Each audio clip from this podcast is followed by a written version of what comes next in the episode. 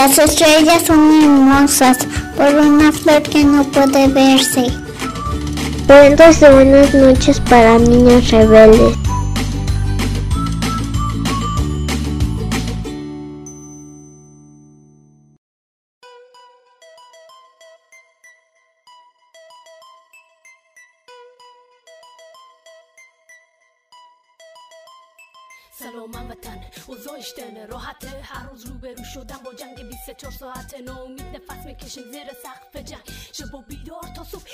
Cuando Sonita tenía diez años, sus padres le dijeron: tenemos que venderte en matrimonio, y empezaron a comprarle ropa más bonita y a cuidarla más que antes.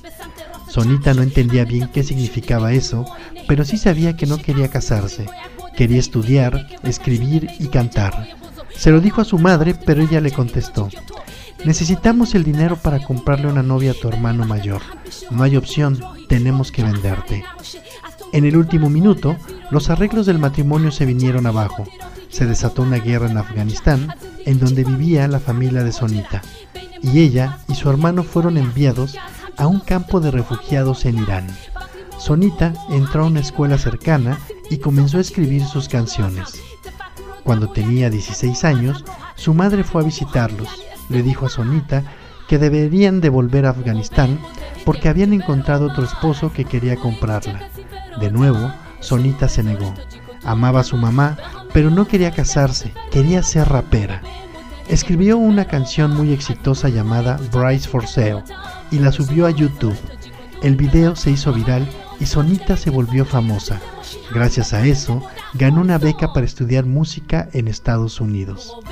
En mi país, las niñas buenas se quedan calladas, dice Sonita, pero yo quiero compartir las palabras que traigo en el corazón. Sonita Alisa D., rapera, nació en mil novecientos noventa y seis en Afganistán.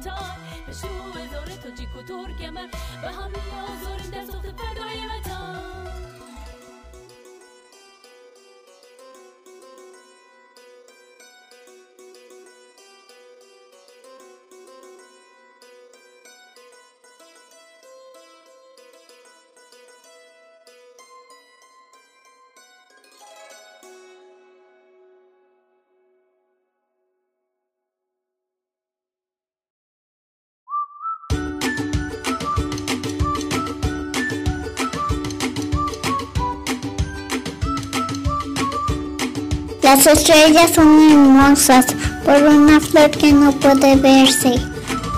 Cuentos de buenas noches para niñas rebeldes.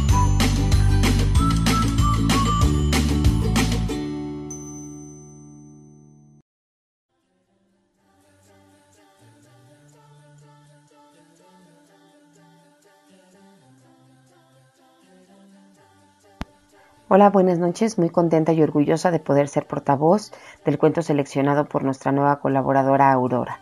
Aurora, doy lectura al texto que me enviaste. Espero te guste. Aquí mi lectura con mucho cariño. Lauren Potter, actriz. Lauren fue diagnosticada con síndrome de Down el día que nació. Por su condición no pudo caminar hasta los dos años, pero poco después de dar sus primeros pasos comenzó con clases de baile y actuación. Le encantaba actuar, y su mamá la animó a seguir su pasión desde muy niña. Pero en la escuela sus compañeros no la apoyaban tanto. Los bullies se burlaban de ella, hasta la obligaron a comer arena. Fue difícil, recordó Lauren, me lastimaban. Con el paso del tiempo, su pasión por la música y el baile solo se volvió más fuerte. Hizo audición para ser porrista en su bachillerato, pero no logró entrar al equipo. Un año después apareció en su camino una oportunidad mucho más grande: la propuesta de interpretar a una porrista en un programa de televisión nacional llamado Glee. De entre las trece chicas que audicionaron para el papel, los productores eligieron a Lauren. El personaje que interpretaba, Becky Jackson, se volvió tan popular que los chicos de su antigua escuela pusieron pósters de ella en las paredes. Me alegra que ahora pueden verme como yo siempre me vi a mí misma, dijo Lauren. Aunque le gustaba mucho ser actriz, también quería ayudar a otras personas con discapacidades. Lauren deseaba que tuvieran la oportunidad de seguir sus sueños como ella lo había hecho. El presidente Barack Obama la invitó a formar parte del Comité Presidencial para las Personas con Discapacidades Intelectuales y ha protagonizado comerciales contra el bullying. Hoy viaja por todo el país pronunciando discursos. Se siente increíble ser un modelo para personas con y sin discapacidades, dice. Nació el diez de mayo de mil novecientos noventa en Estados Unidos.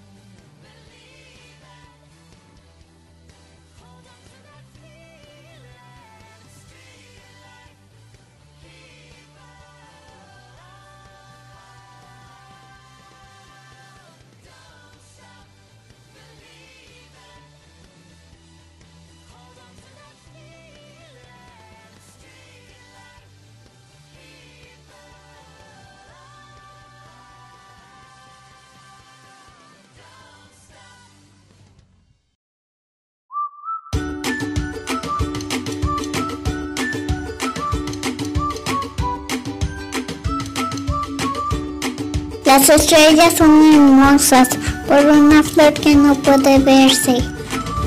Cuentos de buenas noches para niñas rebeldes.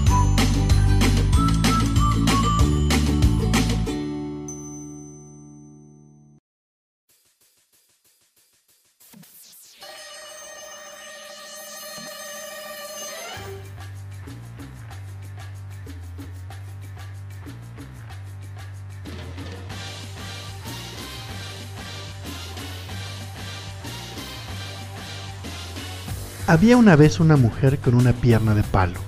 Su nombre era Virginia, y a su pierna la llamó Cuthbert. Aunque tenía una cojera al caminar, Virginia era increíblemente decidida.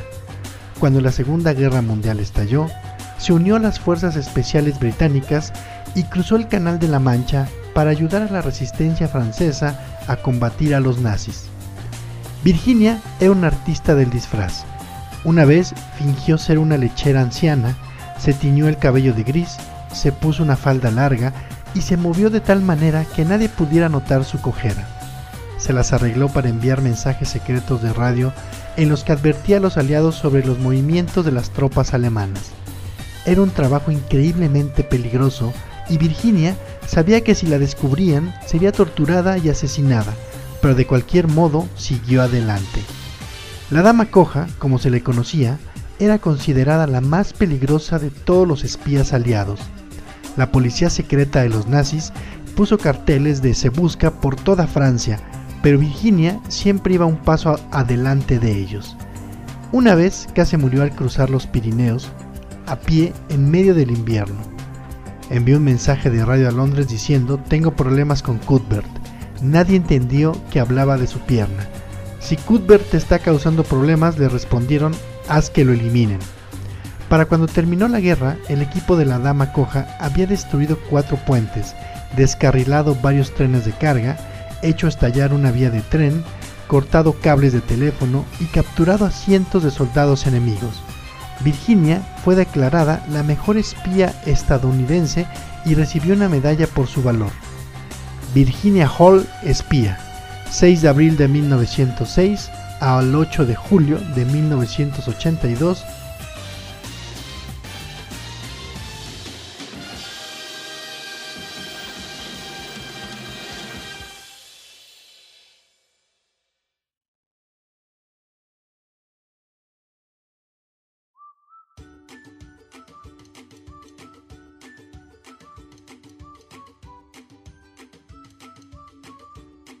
Las estrellas son hermosas por una flor que no puede verse. Cuentos de buenas noches para niñas rebeldes.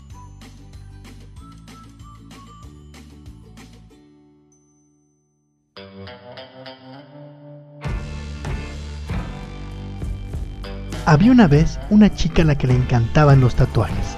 Se llamaba Maud y trabajaba en un circo. Maud era una increíble acróbata y contorsionista. La gente iba todas las noches al circo a verla volar por los aires. Un día conoció a un hombre llamado Gus Wagner, que tenía todo el cuerpo cubierto de tatuajes, monos, mariposas, leones, caballos, serpientes, árboles, mujeres, todo lo inimaginable. Soy una obra de arte andante y parlante, solía decir Gus.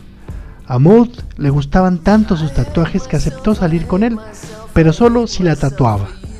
Gus le hizo su primer tatuaje y luego otro, y luego otro, hasta que el cuerpo de Maud quedó completamente cubierto de tatuajes.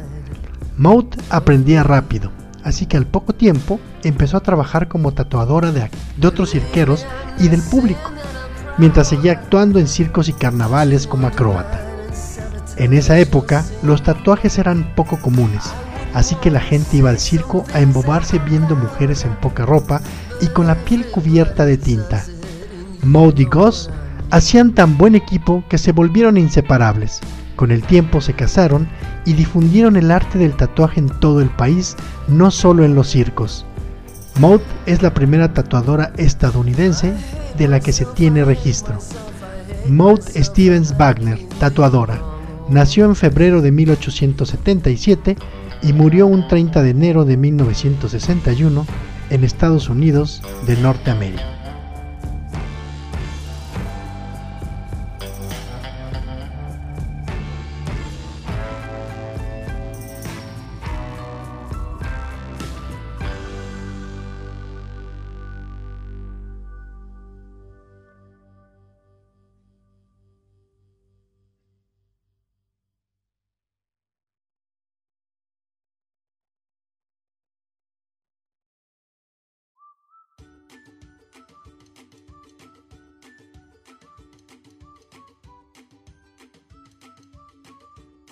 Las estrellas son hermosas por una flor que no puede verse. Cuentos de buenas noches para niñas rebeldes.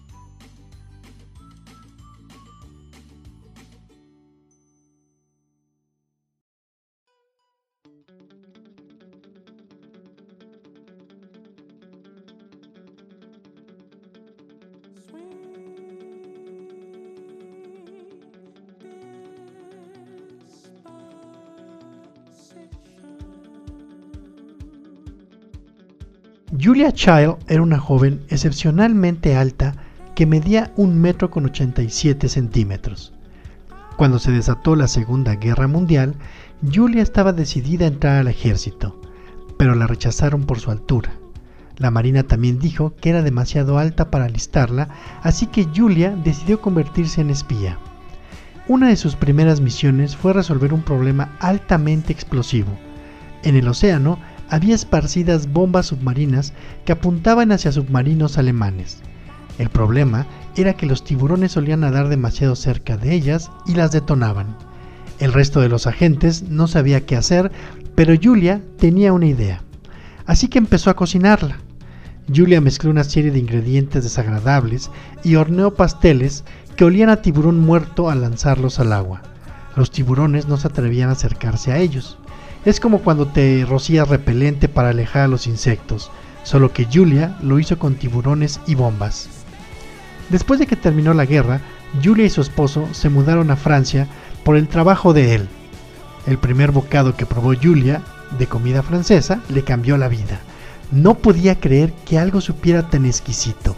Su vida haciendo repelentes de tiburón se había terminado. Decidió entrar al Le Coq d'Or Bleu, la mejor escuela de cocina del mundo, y aprendió todo lo que los chefs de ahí pudieron enseñarle.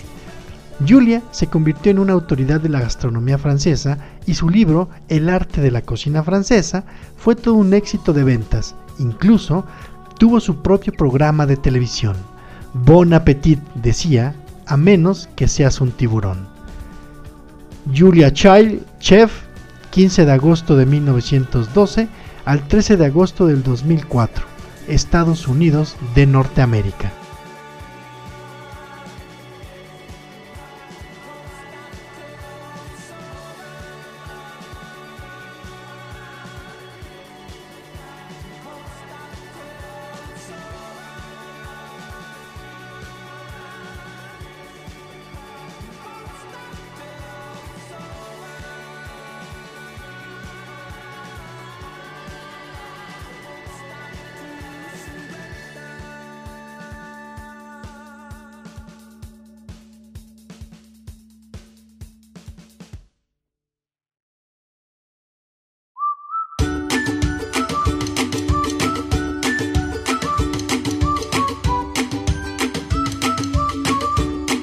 Las estrellas son hermosas por una flor que no puede verse. Cuentos de buenas noches para niñas rebeldes.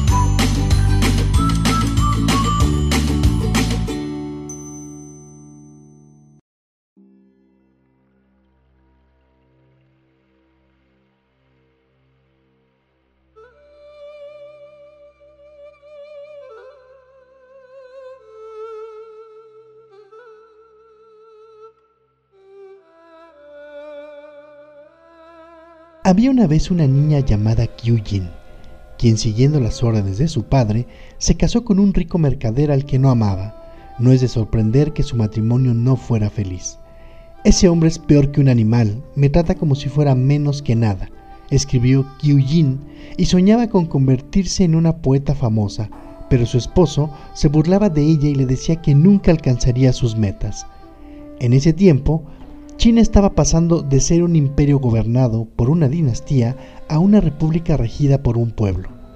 Todos los días se formaban grupos revolucionarios y los periódicos clandestinos propagaban nuevas ideas sobre el futuro del país.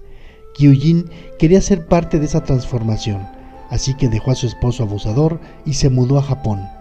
Ahí aprendió sobre los derechos de las mujeres y supo que la antigua práctica del vendaje de pies lastimaba a millones de niñas chinas.